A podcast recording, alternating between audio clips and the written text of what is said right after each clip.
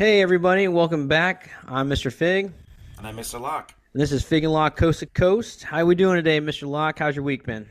Doing good, man. Doing good. Uh, it has been a cold one this weekend. Saturday and Sunday been nice and cold down here. But beyond that, uh, weather's been pretty decent. Uh, you know, work's been keeping me very busy and stuff like that. How's it been for you on the West Coast?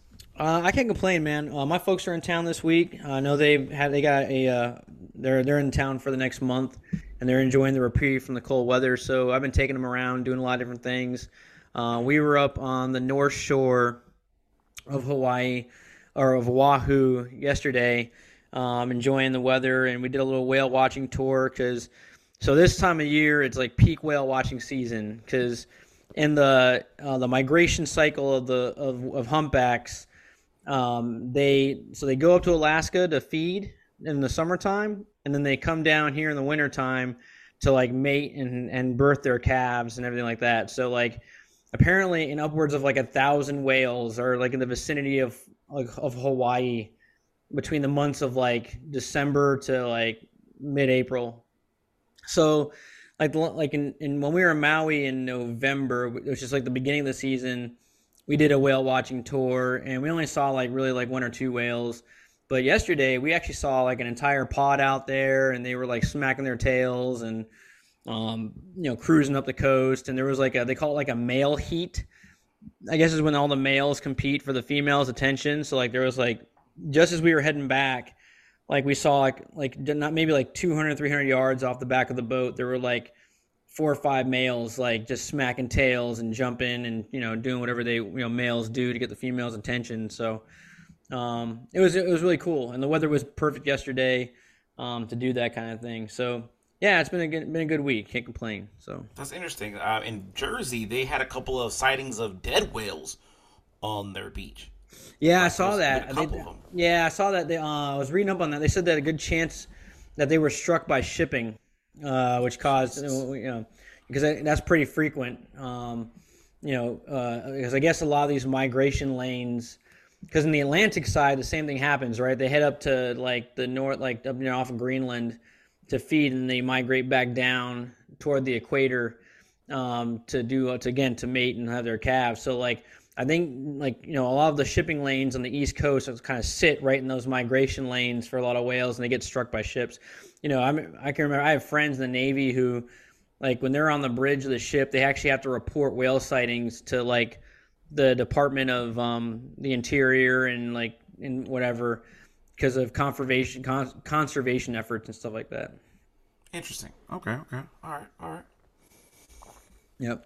But um, yeah, man. So it's been a good week. Um, and then I'm off one more week before, before I head back to work just trying to make the most of my enjoy my folks while they're here since it's you know they only come out once a year so. But i fully understand that. Yep. Um, so hey well um, you know this week you know this or this weekend for those of you that are tracking and hopefully you are it is a federal holiday and it is martin luther king jr day. Um, so we thought today you know despite everything else that's going on in the news you know between classified document gate and um, you know santos gate and uh, what else am I missing? Airline Gate and all the other things that are happening on like one thing. War on gas stoves. Yeah, war on the war on gas stoves. Um, I think it's like I think we need to take pause, you know, and recognize the fact that you know this weekend is about a man who did his absolute best to increase the equality and the living standards for African Americans, and then also not only the African Americans but for all minorities, so that we all have an equal, an equal footing and um, we can all can share in in the quality and the riches of this great nation. So, with that being said, um, I want to today, if we could, reflect on how we grew up because I think, and I think we've shared the story a few different times on the podcast, but we'll recap it again today, just for those who haven't heard it, or um, and then maybe talk a little bit about how we grew up, and then maybe talk about how we feel like the state of things are today, um, comparatively. Uh, so you know, I think, you know, looking back on you know uh, Martin Luther King's speech and the dream, and the dream being to that all children of different races, black, white, Hispanic, Asian, uh, would all have equal opportunity and would all be able to live in harmony together and share and and, and everything this country has to offer. And I, I would have argued that growing up, I, th- I think we would have been on track for that. Because, um, you know, Mr. Locke and I, we grew up in a fairly diverse area. We lived in a military town, and nobody forces the integration of races like the military. Because at the end of the day, um, you know, it, it's a volunteer force, and you have to work with what you got. Um, and uh, you know, black people, white people, Asians, they're all forced to kind of live in the same community and they all have that common shared bond of the military. So I know growing up, you know, our immediate group of friends was white, black, Asian, uh, Filipino, and Hispanic. Um, and I think you know, black and Filipino out, out in a lot of respects outnumbered a lot of the white kids. So you know, I, for me, at any rate, growing up, I had this naive idea of diversity, and I actually thought racism was dead. So you know, fast forward maybe 10 to 15 years later and it's you know we're talking in 2012 and and uh, a lot of stuff happening with black lives black lives matter and whatnot and i was surprised that that was still a thing but i've said a lot so i'll turn over to to, uh, to you mr locke for your for what your thoughts and where, when like how you felt about our, our our experience growing up well our experience i would say uh, it, it, we had uh, i would say our our experience is kind of a privileged one, I would say. Um, as military kids and most people that grew up as military kids that travel, they tend to, and I and I'm just not speaking for just us too. I've I've known other military kids. I work with a guy who he grew up. He he, grew, he was born in the states and then grew up in like Portugal and stuff like that. And then I've known people grew up in Germany and then moved back to the states. So you become real rounded. And for us, I grew up I, part of my life in Washington State, and uh, shout out to Puget Sound out there. And then I moved to Virginia in 1990, and it was, you know, a melting pot. But I would say that it, if on the outside you couldn't see it, but I think we scratched the surface. There was definitely because I grew up. I I spent most part of my life in Norfolk, in Norfolk, Virginia, um, in the not so great areas. You could see the racial divide and stuff like that. Um, are we as a nation are we living to Martin Luther King's dream? No, we're not. Um, tomorrow, uh, or depending on when you listen to it, um, on Martin Luther King Day, if you look on Twitter, you'll see all these senators post out Martin Luther King like quotes, you know, quoting him, talking about he's a great man and he he's doing everything else, and it's all window dressing. Because when it comes to actually doing stuff to help um, further people, not just black people, because he just doesn't fight for only black people. He wanted equality among all people, and fighting for that is a problem because that comes with power, and power racism comes from a position of power, and that's what happens. So unfortunately, we're not there yet, and it's gonna take a while. Um, maybe it'll be our kids' kids that will see it. Uh, maybe I'm having faith uh, in it because um, racism isn't you're not born racist you're not born a bigot you're not born these ways you're taught you know you're taught or you feel because we have friends that we know not naming names that we went to school with. And we break bread we broke bread with them. And we saw where they grew up. And we see how they are now as adults. And somewhere between being 18 to wherever the fuck their age is now like they have gone off the deep end on how they believe about certain things that certain people are getting advantages that they don't have or they should have. And yada whatever you want to believe and it's just not true and it's not true and something in their life hurt them burned them and i'm not here to fix them but fortunately that's where it comes from and i would say on the other half is a lot of times it's a divide between the city city folk and country folk. Country living now, so I live in a country for a bit. Country for a bit. Country living is hella different than city living, and people in the country think differently, move differently. People in the city move differently, think differently. Things that affect people in the city don't affect people in the country. Things people in the country don't affect people in the city, and that's where you have a lot of Middle America, Oklahoma, North Dakota, South Dakota, Missouri. All those those people aren't the same things that people that think things same things that people in Florida, New York, California, you know, they're not thinking the same way, you know, so it's interesting like that. And I, I tend to see like you tend I noticed something like you notice the places that have naval bases tend to be the melting pots. Naval bases bring all the people from different backgrounds. Oh, You, uh, absolutely. as you, you as a person has been to a lot of naval. You've been to far more naval bases and military bases in general. I can. You can definitely speak on that. Yeah, I mean, absolutely. I mean, uh, I, I think I think the military um, is pro- is you know good, bad, or indifferent does force diversity and integration, being just by nature of the fact that a lot of people, you know, unfortunately, it's just, unfortunately the fact of the matter is most minorities come from low income status from a low income status. So the military is often, oftentimes a springboard into a better life. You know, I mean, my dad, for example, was an immigrant from the Philippines. Like he joined the Navy for a better life in the United States.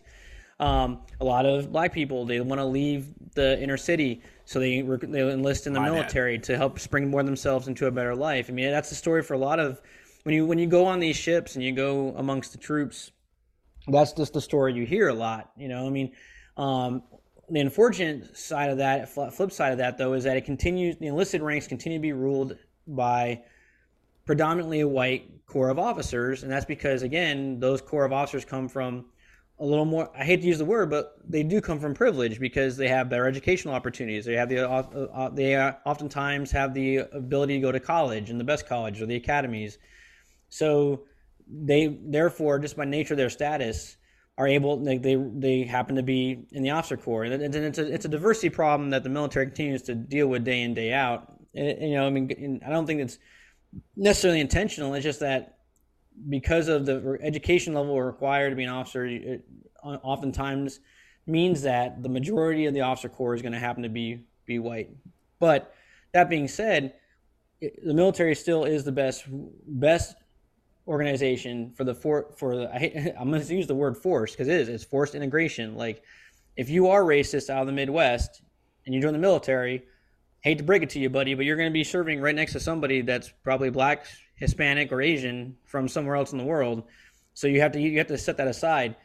Now, one thing I have learned though, coming you know in my experience, is that on the surface, while it looks integrated, under the surface, there are still a lot of racial entities that uh, that still exist, um, and I think the, something the military has now become a lot more cognizant of, and is trying to to to grapple with and, and to to solve um, and to do and to and to eliminate. But uh, but yes, bottom line, yeah, military communities tend to be more integrated. Hence, you know, our community, like, you know, I mean, yeah, I agree. There are definitely places in Hampton Roads that are still living well, I would consider passive segregation, right? Like, you know, those historically black communities, and you know them because they tend to surround all our historical black colleges, Hampton, Newport News, Norfolk, Portsmouth, tend to be, you know, predominantly black, obviously. Um, I know in Virginia Beach, just by nature of the fact that there is a large Filipino population inside the military, in and around the Tallwood area and in and around, you know, um, Princess, like in and around the Kempsville, Princess Anne area in Virginia Beach, there's a lot of Filipinos. Um, that's where the Filipino Cultural Center, Cultural Center is, for example. Correct. Hell, look at Tallwood High School; it's almost entirely Filipino to a degree. Um, you know, so that you know that community doesn't exist uh, deeply inside of Virginia Beach. Um, you know, so it's you know, I, I think even though even even though that the military does integrate these communities, you'll still find that you know there's comfort in your identity. So you're going to find that you know even here in Hawaii, right? There's little China, and there are areas that are predominantly Korean and Japanese um, and Filipino, just because the history of the island is you know the history of the island required that uh, workers from out of the out of Hawaii came here to work in plantations. So there are Filipino communities and Korean and Japanese and Chinese communities. All these people came here to work the plantations, and of course, then the military brought even more um, integration with it as well. So, yeah, but I, I think what's interesting is that you know, I think to your point about what happens to it, like to some of our friends, you know, certain life experiences that kind of change their perspective or maybe brought to life or to the forefront their main perspective, however we want to couch it. I think that part of that is, I think when we're young, right, we have a very we have a more optimistic view of the world. Like we're we're more hopeful. Um, we we see that there's more promise. I think you know we we ha- we like because we're young and like the the our the at age 17 or 18 there's still a ton of life in front of you like uh, opportunity the opportunities seem endless and it just seems you seem to have more hope for the future. I think as life deals you more and more hardship it makes you angry. And i think that you know it's easy to latch on to that radio talk show host that finds a way to direct your anger at you know a different race or at a different class of people to kind of give you reason for why you aren't doing as successful as the other guy. And I think part of that, that's, you know, I think part of that, I think that's why a part of that angst exists. And then there really, then there is real angst, you know, I mean, um, at, at all, all cl- across all classes and mine and, and races. Alex, I need you to be quiet, buddy. But anyways, what, what are your thoughts?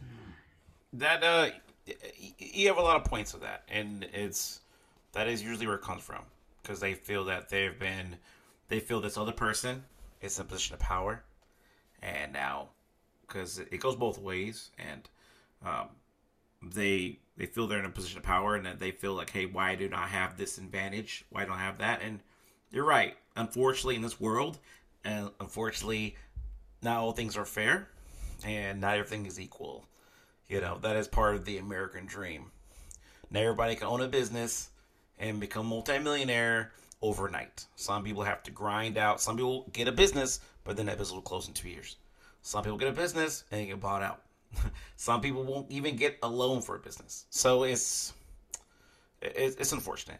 And I think if there's two words, two words that uh, Mr. Locke could tell you folks that I learned as an adult, and helps me stay grounded and focused is patience and humility.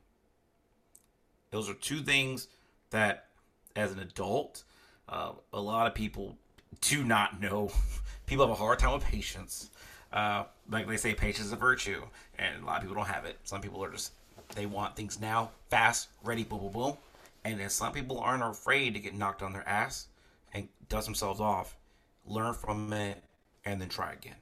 Some people want to get that one win, win one time, keep moving. You know, it's it's tough, and it's uh, it, it's tough. And I think if we practice that with our fellow men and women out here, you we would have a better world.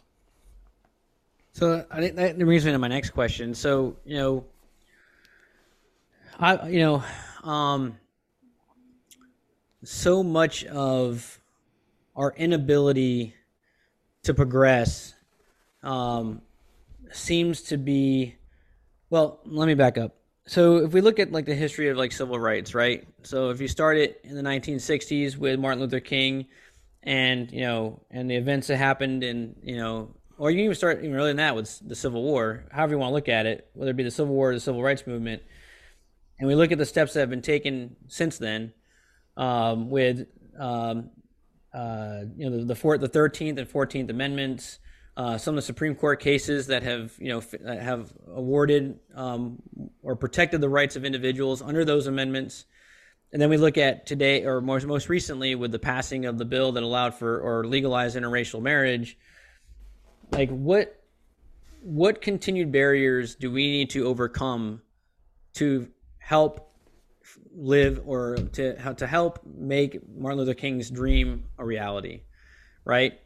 I mean, you know, on the like because you could be depending on what side of the argument you're on, you could argue that like, hey, schools are desegregated, right? So like everyone has the same opportunity, or um, you know, uh, we have gotten rid of Jim Crow laws, so the South is no longer black and white; it is integrated. Um, we have stuff like affirmative action, so that we allow we give opportunity to minorities to get into better schools. Like, you know, and of course there are counter arguments to all those things as well. But I guess are some are some of those barriers in themselves, and or are there what other barriers remain that keep us from really being like integrated? Is it just an emotional thing? Is it just a matter of like we need people to go like to teach to be better in their households, or are there laws that need to be passed to help to continue to further or to make to make that dream a reality. Laws will never be passed for that. They just won't. So that's just We'll throw that out. This, it sounds nice, but it won't, uh, because there's too many people out there that you know they're gonna look around and be like, no. I think what comes down to, personally speaking, my opinion, my opinion alone, no research, just me saying, I think uh, we need more we, we need more diver- more diversity at the table. You know, I will use this example. The example here is the NFL. So the NFL here, when it comes to hiring of black coaches, and you know, everybody like, why are the coach? Why you have to highlight the factors black coaches? There's just, oh, as a black coach, never say white coaches. Well, when the other when there's 32 teams and only five of them are black coaches, that's that could be a problem. And then you're seeing black coaches get like a one year contract and get fired immediately, where sometimes like a bad white coach could coach for a while.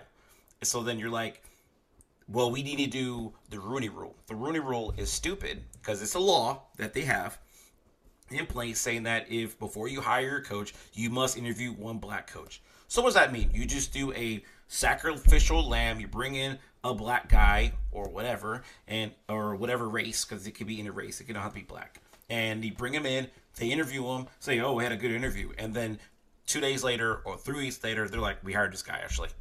We've been ironing this guy the whole entire time. We just did what you told us to do, but we want this guy. And that's it. And it doesn't really fix it because all the owners are old white men. And as old white men, they're billionaire white men. How do you understand how hard it is to make a billionaire do something?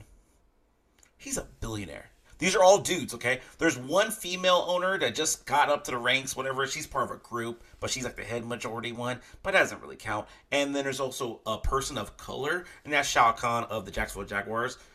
Uh, go Duval after your win yesterday. Uh, you know, and he's uh, he's of Israeli Middle Eastern descent, but that's it.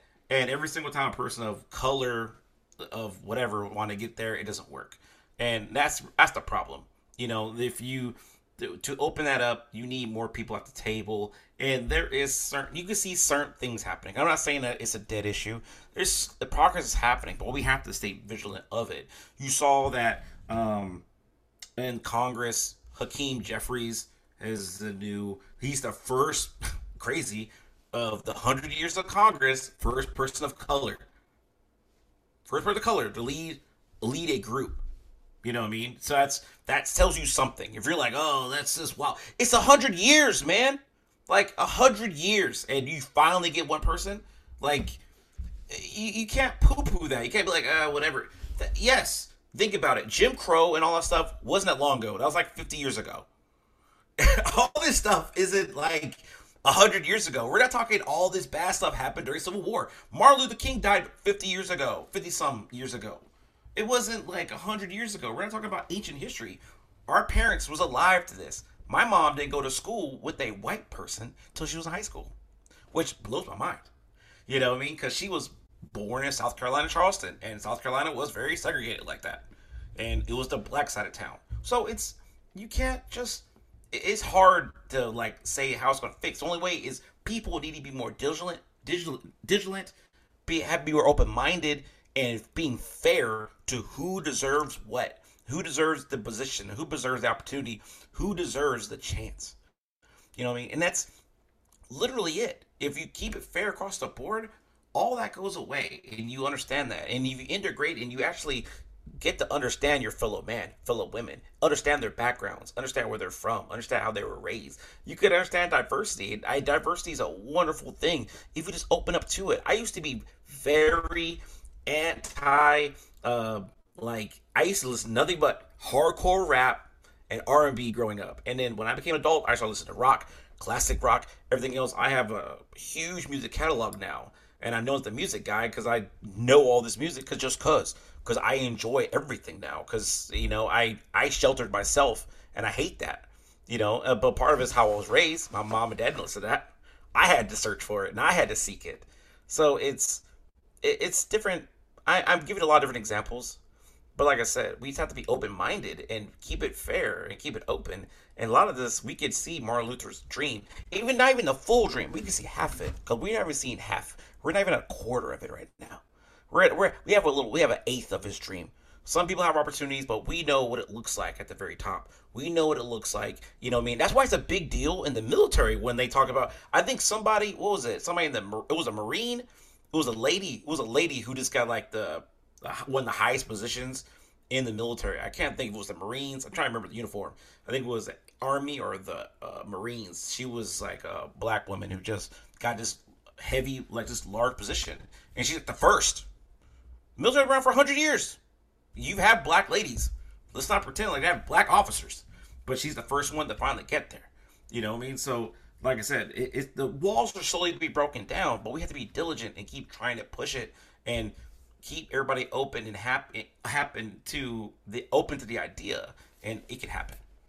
No, I definitely agree that the walls are slowly coming down, but I do. There are days where I feel like every time a brick, a brick is broken, another brick goes up in its place. Right? Like you know, so so much, so so much of what is going to allow us to progress as a as a country is that we need to be able to learn from our history. And when I see people fighting in the classroom or fighting in in school board meetings about like whether or not we should be ta- teaching like so the civil rights movement or teaching the Civil War or teaching slavery, it and the and, the, and this, the, the the the fight against that kind of uh, the fight against teaching reg- like history like you know the um it, it concerns me because how do you teach people about the wrongness of slavery if you don't if you're not willing to have that discussion in the classroom right like i was actually I, and then of course and then there are there are a lot of parents too who are moving their kids to homeschool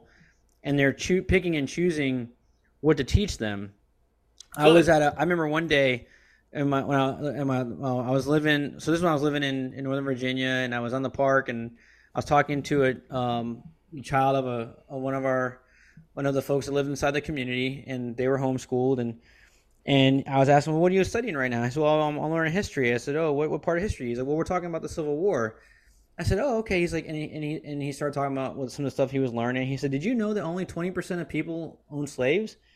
And I was like, okay, what's your point? He's like, well, I don't. He's like, well, if it's only twenty percent, I don't really understand how the Civil War could be about slavery. And I said, and then, and it's not my place to tell him what he's learning because that's between him, his his parents, and him. But the fact that he doesn't, he didn't understand that. That well, one, that twenty percent is the richest twenty percent in the in the country, specifically the South. And then at, at what percentage does it make it wrong or right? Right? Like, I mean, like, does is 30% wrong? Is 40% wrong? Like, or like, but the like, it could be 1% and it's wrong. The enslavement of another people is wrong regardless. And, but because like he was looking at it from a different perspective, you know, a more, you know, uh, I, I, I'm not, I don't want to say it's a white perspective, but he was, he was looking at it from a perspective that was ignoring the fact that, like, that that statistic could be misleading. And I mean, I'm gonna say it for you, it's from a white perspective. Yeah. And unfortunately, it's it, it, that's how it is. That's why I'm like, if we homeschool, then good. Because unfortunately, what's gonna happen is that uh, it, you have part. We have part of our country that's never going to teach it right. They are they're bought out. They're going to set out and they have their history books set a certain way. We didn't learn the Civil War was about slaves when we were took. There's a class called U.S. History, you don't learn that. You learn that it's, but it, you don't you you don't really learn about that reason is about the South not being trying to be controlled by the North. But then you find out later in your life that's actually about slaves and all that, and then it becomes an issue. And I get it. There's a certain level. There's certain. I understand the perspective of not trying to trying to make your history look as good as possible when your history is bad. You know what I mean? It's no way, in my eyes, do I want to teach my child about the LA race riots uh, of the early 90s? Do I really want to do that? You know what I mean? But it, it's and unfortunately, if you want to embrace the history, you got to take it all in. You got to take well, the I think, good and the bad. I, think you still, I think you can still teach those things. Like for example, uh, I know this has been a this is a, a, fact that a lot of people have been bringing up lately, especially since I, I don't know. Did you watch the show The Watchmen on HBO? Um, yes. Okay, so I, I, didn't watch it, but the that whole you got scene, it. The, the, was it the Tulsa right? Yes. Tulsa race riot. Black Wall Street. I, I had no idea that that ever existed. No like I, that was a, a fact about history that I never learned about.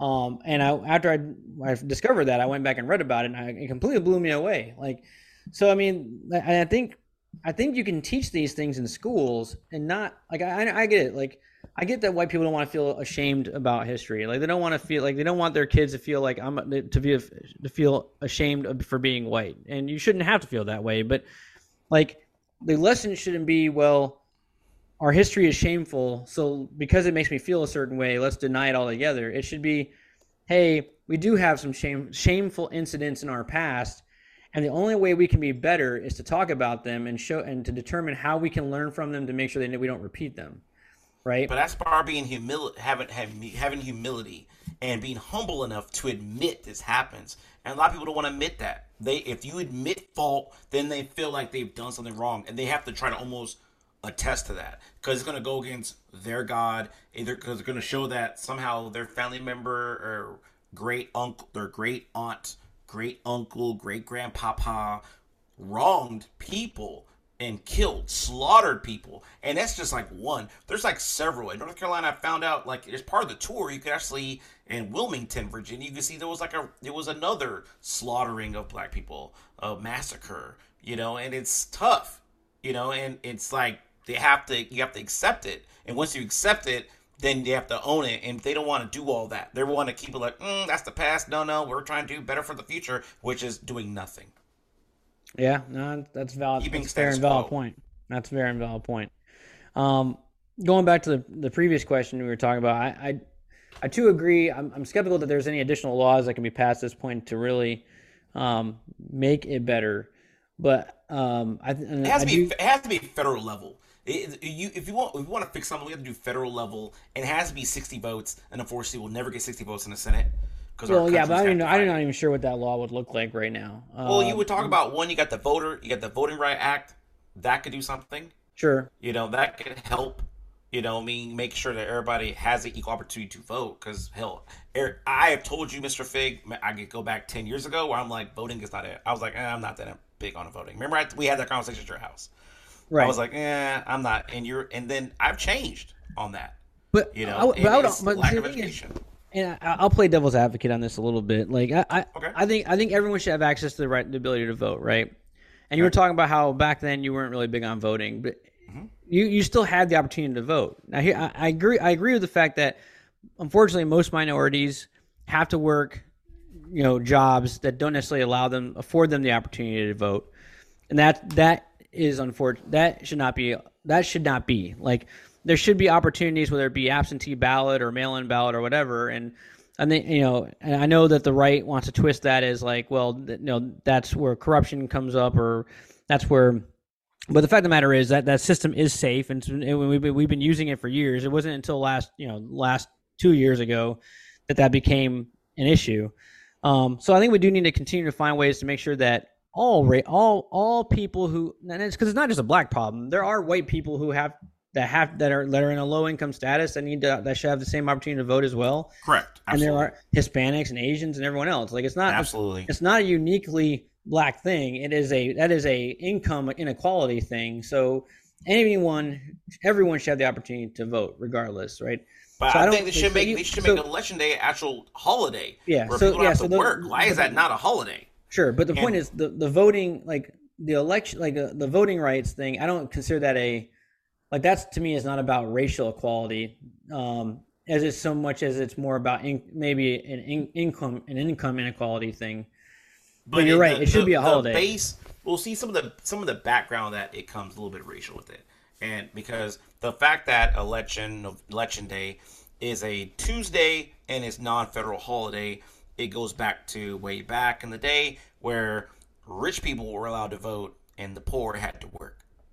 Right, and I would argue that's still the that's still the case today. I get it, but so, Correct. but I would say that's not a unique. I don't. Maybe I'm looking at it through a different perspective. But I don't consider that a uniquely like racial thing. It just it, it just happens that most races happen to be in a lower happen to be of poorer status, so therefore have to work on that day. I um, but like I said, I don't think that's unique to like one race or the other. Um, it is but unique I mean, to your income, and it is unique. It is unique to income inequality, though. I don't understand. I don't see a law that could fix racism that way, though. No, I don't think so either. There, I there think, isn't. There isn't one universal. No, and, unfor- and, and- the only way to do it is through information, and empowering the people to make the choice, making Right. a fair choice. Because it's because for me, I have a hard time like believing some states and how some states work. Well, Where, that's that's where I think that that's where I think the biggest Louisiana is really weird to me. Well, to me, I think it's the biggest. I think that's the biggest obstacle, really, because you talk. We, we kind of hit on it earlier, right? Like most of your metropolitan areas are fairly well integrated. I mean, hell, it's the reason why Georgia turned blue, right? Like it's why Texas is on the verge of becoming purple because you know more people from California because Calif- California is so poorly mismanaged. People are moving to conservative, more conservative states because they have lower taxes, they have an abundance of resources, and they can create jobs without being taxed out the wazoo. So, like, you know, the film industry is pretty much picked up and left Hollywood and moved all the way to Georgia. You know, a lot of the music industry and a lot of the podcast industry has moved to uh, like to Austin, Texas. Like, you know, so what you're finding is that like, you know, and so we're getting to a place where like it's no longer going to be about big state, little state. It's going to be metropolitan area versus you know country. It's it's Virginia Beach versus you know um, uh, a Hosky, for example, because Yeah. you know, or or you know, it's gonna, or for another example being, it, it is you know uh, Fairfax, the city of Fairfax versus the county of Leesburg, you know, because it's just by nature the fact that one is more integrated because that's where all because you know it's closer to DC and all the minorities live there, and one is really rural. That's where all the rich white people live. Like, so you know, that, and that's going to continue to be the problem. That's why we'll con- we'll continue like any legislation is going to become more harder and harder to pass. You know, and that's um.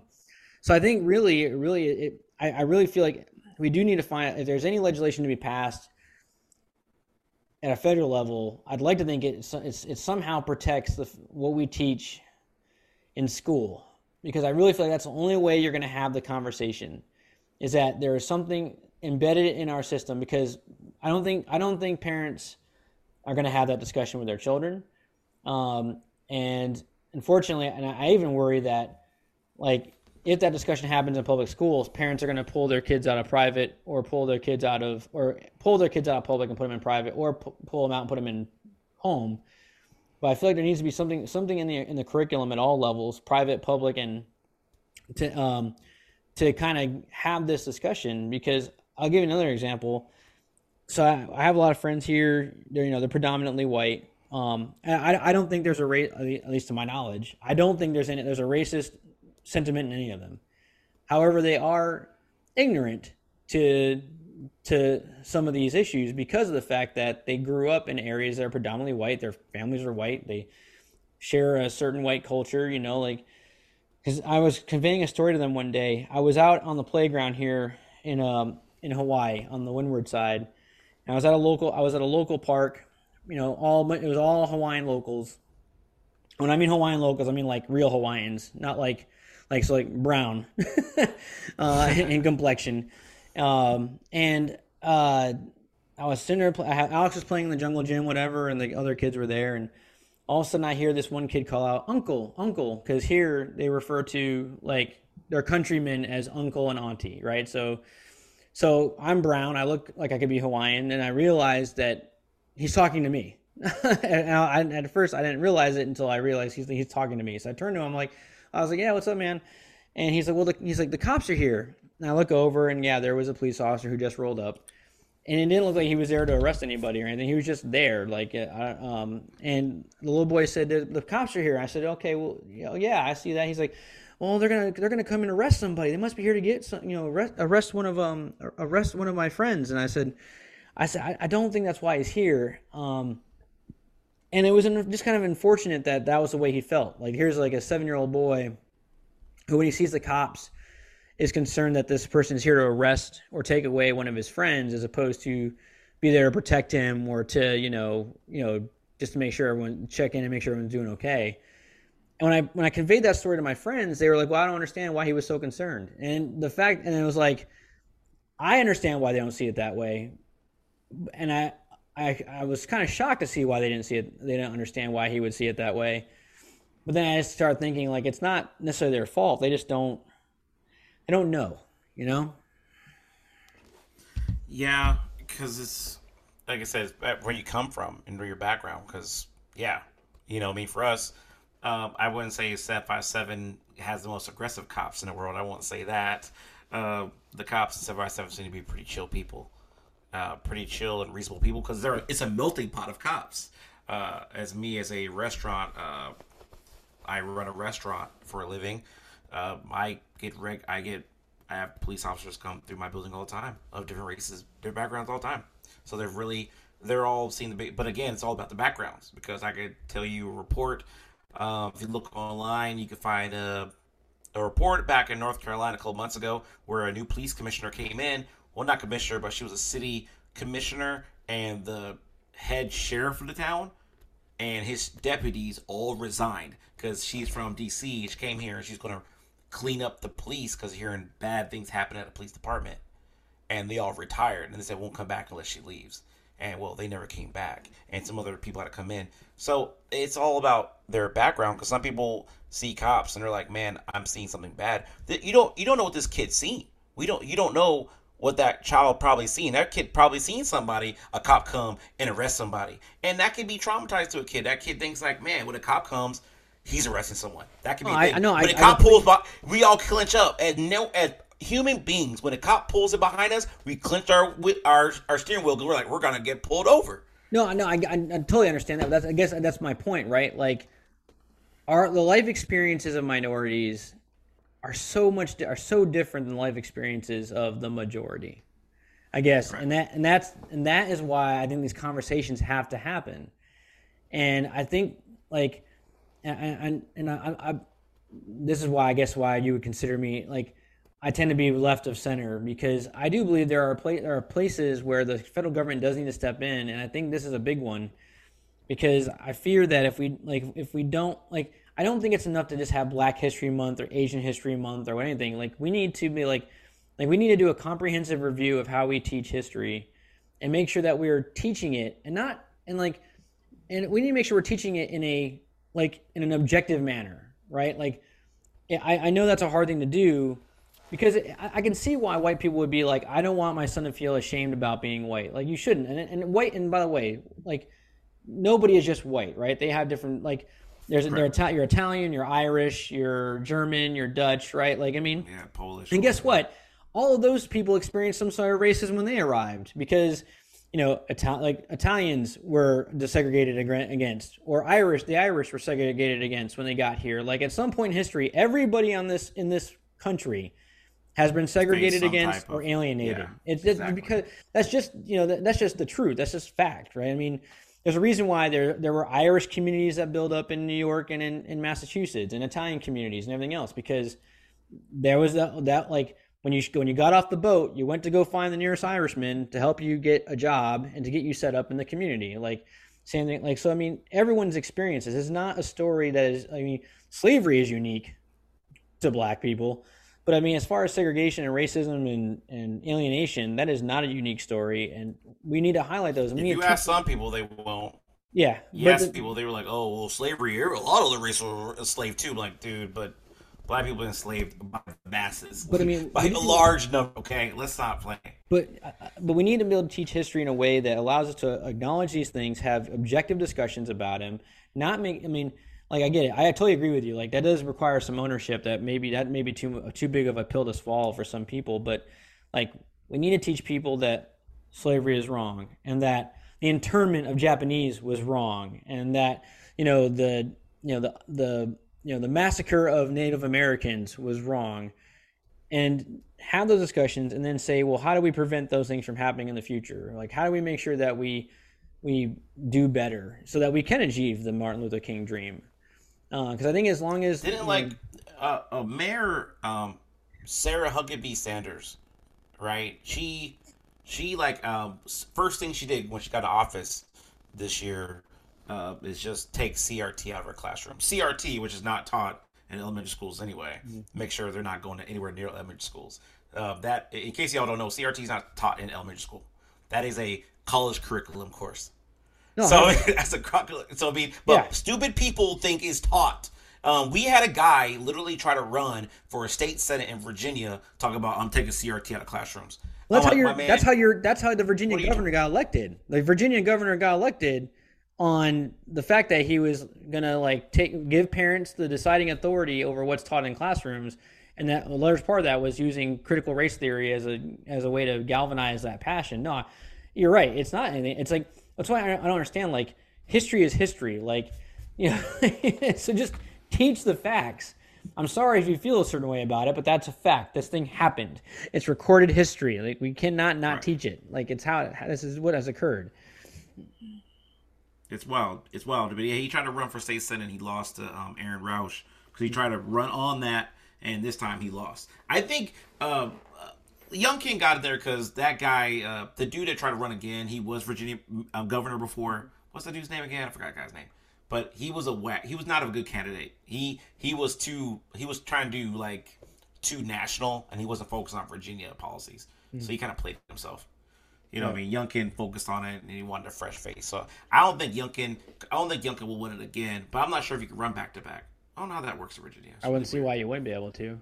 Don't know. It's weird. But I don't think he'll get it again. Wasn't. Warner a governor for a long, like for several terms? I can't Yeah, I think so. I can't remember. Um, I can't remember. at any rate, so we're, Yeah. we're coming up on 45 minutes, so I don't want to. I know we want to keep it pretty tight. I know we're both eager to watch The Last of Us on HBO. yes, tonight. so we'll talk about that briefly here in a second. But I do want to close out this this conversation out. So I think, you know, let me know let me know if I'm recapping this wrong. But I think we can both comfortably say that, you know, modest gains have been made. As we said, the the, the wall is coming down piece by piece. But measures need to be taken, whether they be personal measures, whether it be us just teaching our own sons how to make sure that they you know about history and racism and everything else, whether it be maybe that whether there be some kind of federal mandate, whatever the case be, that there are, but some measures still need to be taken and taken to ensure that people get to vote and people get to learn, you know, get make sure get, get the truth in in school, and that people have equal opportunity, right? that's really what it's about at the end of the day, is that everyone has the same opportunity. You know, whether it be when they submit that application at the workplace, or they submit that application to college, or they submit that loan application for to open a business, everyone should get the same opportunity as the person next to them. Um, so I think that's what it gets. You know, uh, but we have bottom line, where progress is happening, but you know, there's still a long way to go. yep, that's The, the dream isn't well. going to be Yeah. the dream may may or may not be fulfilled in our lifetime. Hopefully, it's fulfilled in the lifetime of our kids or maybe their kids. But progress is happening. Progress is happening. I'll Progress is black happening. president happening. I'll be the black president happen doesn't mean it's done. We're not done yet. yeah, So, yeah, the dream still continues, guys. Yeah. All right. So, well, hey, yeah. man, real quick, I do want to talk briefly about the fact that Last of Us is on tonight. And I know I'm excited about this show. I know you're excited about this show. Uh, we've talked about it previously. Um, real quick, what are you most excited to see in this show going forward? Or and what is the thing that you think you, or what is the thing you're worried most about this show going forward? All right, my, what I'm excited about is I'm Yeah. excited to see this Pedro Pascal put in work. Pedro Pascal's a real good actor, man. So he's gonna he's gonna do a good job. I have a good I have a good feeling, even though I think that they should have got um uh Josh Brolin for this role, but that's just me. Uh, but uh, what I'm scared to see is that they said that they weren't going to make it as scary or as violent as the video game is as was, and I kind of want that. So I want the brutality and I want the scariness, and I hope it's not too tame. Like it's not bad. Like HBO, don't don't pull back, man. Like you saw game, you know how gory and how violent Game of Thrones was. We want that. We're good with that. Keep it moving. That's what we want. what what are you what are you excited? All right. So I'm excited about seeing this girl play. It's Ellie, right? If I remember correctly, her name. Yes. Um, I liked her a lot in Game of Thrones because she is. I looked that she was just this. She was like must have been like maybe eight or nine, maybe a little than that, ten or eleven in the show, and she like demonstrated she had bigger balls than everybody in the room sometimes on screen. Um, so she's definitely got gravitas. So I'm looking forward to seeing her perform and see her play Ellie, and uh, I'm looking forward to see the chemistry there between the two of them. And the thing I dread the most um, for me, I think, is that I, I actually want I do not want them to be so narrow in their view of how they tell the story. I want to see some deviations. I want to see some some new world building. I want to I want to see them take some liberties. Um, and I think that's why like Walking Dead was so successful is because you know the writer of the show was the writer of the comic book and he deviated like not in big ways like it was still the story was still the story but he took some liberties with the characters. Some characters died that died in the comics and some didn't. It's the same thing with game of thrones. Like what made game of thrones successful was that like while the story was still the story there were certain liberties that were taken along the way that differ from what George R. R. Martin wrote and what the showrunners did. So I'm hoping that they take some really creative liberties with the show to open up the world a little bit because I think if they stick strictly to the story that we saw in the video game, like what's the point of having a show? I can just go play the video game and get a better experience than watching the show, right? So that's kind of what that's I'm really I'm that's what I'm scared for is that they they just they just narrowly strict to what we saw in the video game and they don't expand that story. They don't expand that universe a little bit. Okay. Yeah, yeah, it's fair. It's fair. I heard they're not going to. I heard they're going to be very strict, though. That's what I heard, but I, I have been wrong before. All right. Well, we'll see. All right, man. Well, hey, uh, we will end it here, folks. This was a great conversation. I really enjoyed it. Uh, hopefully, yeah, you all did too. Um, I know this is a this is a hard topic to talk about, and I um, and I don't want to come off like it's us versus them, or it's white versus black, or rich versus poor but we need it's an uncomfortable conversation. It needs to happen. So if you hung in through, hung in with us throughout the conversation, hopefully you took something away from it. Hope you don't walk away from it hating us. But either way, um, we had a good time. Uh, anything else to look forward to this week, Mr. Lock? Oh wow! Well, today no, it's just a game. Of, we got game of not Game of Thrones, but we got Last of Us here. We'll see how that goes. Uh, tomorrow night you got uh, Tampa versus Dallas. I'm a Buccaneer fan, so hopefully uh, we can get ourselves a win and send Dallas home. Yes, um, as a as a Washington as a Washington fan, I really want to see Tampa send Dallas home. Please, so please make that happen. It'd be nice if they don't. Niners will send them home the next following week because Niners uh, look like the real deal. Yeah. You know, and then you had the nine, you had the Giants win this afternoon, beat the upset the Vikings. That was a pretty good game. Buffalo just outlasted Miami, and right now you got Cincinnati against. Uh, so uh, what's it? Do we? What's it going to be? Do we think it's going to be Philly and the Niners at the big game, or what? How, what do we think? The, Philly United for the Eastern uh, North NFC. Yeah. Uh, right now, it's shaping up to be right now. I mean, I'm a Buccaneer fan, so I hope the Tampa Bay goes, but I got to be realistic that the Niners look look like very serious business, mm-hmm. and Eagles have a bye week, so they get healthy to play next week, and they're going to play against the Giants, so they should beat the Giants. Yeah, they yeah. should. So we'll we'll see how that goes. It'll be Eagles against somebody um, for NFC, whatever. The AFC is still kind of wide open right now. Yeah, yeah. Because we have three really good teams still available to play. Awesome. So we'll see how it goes.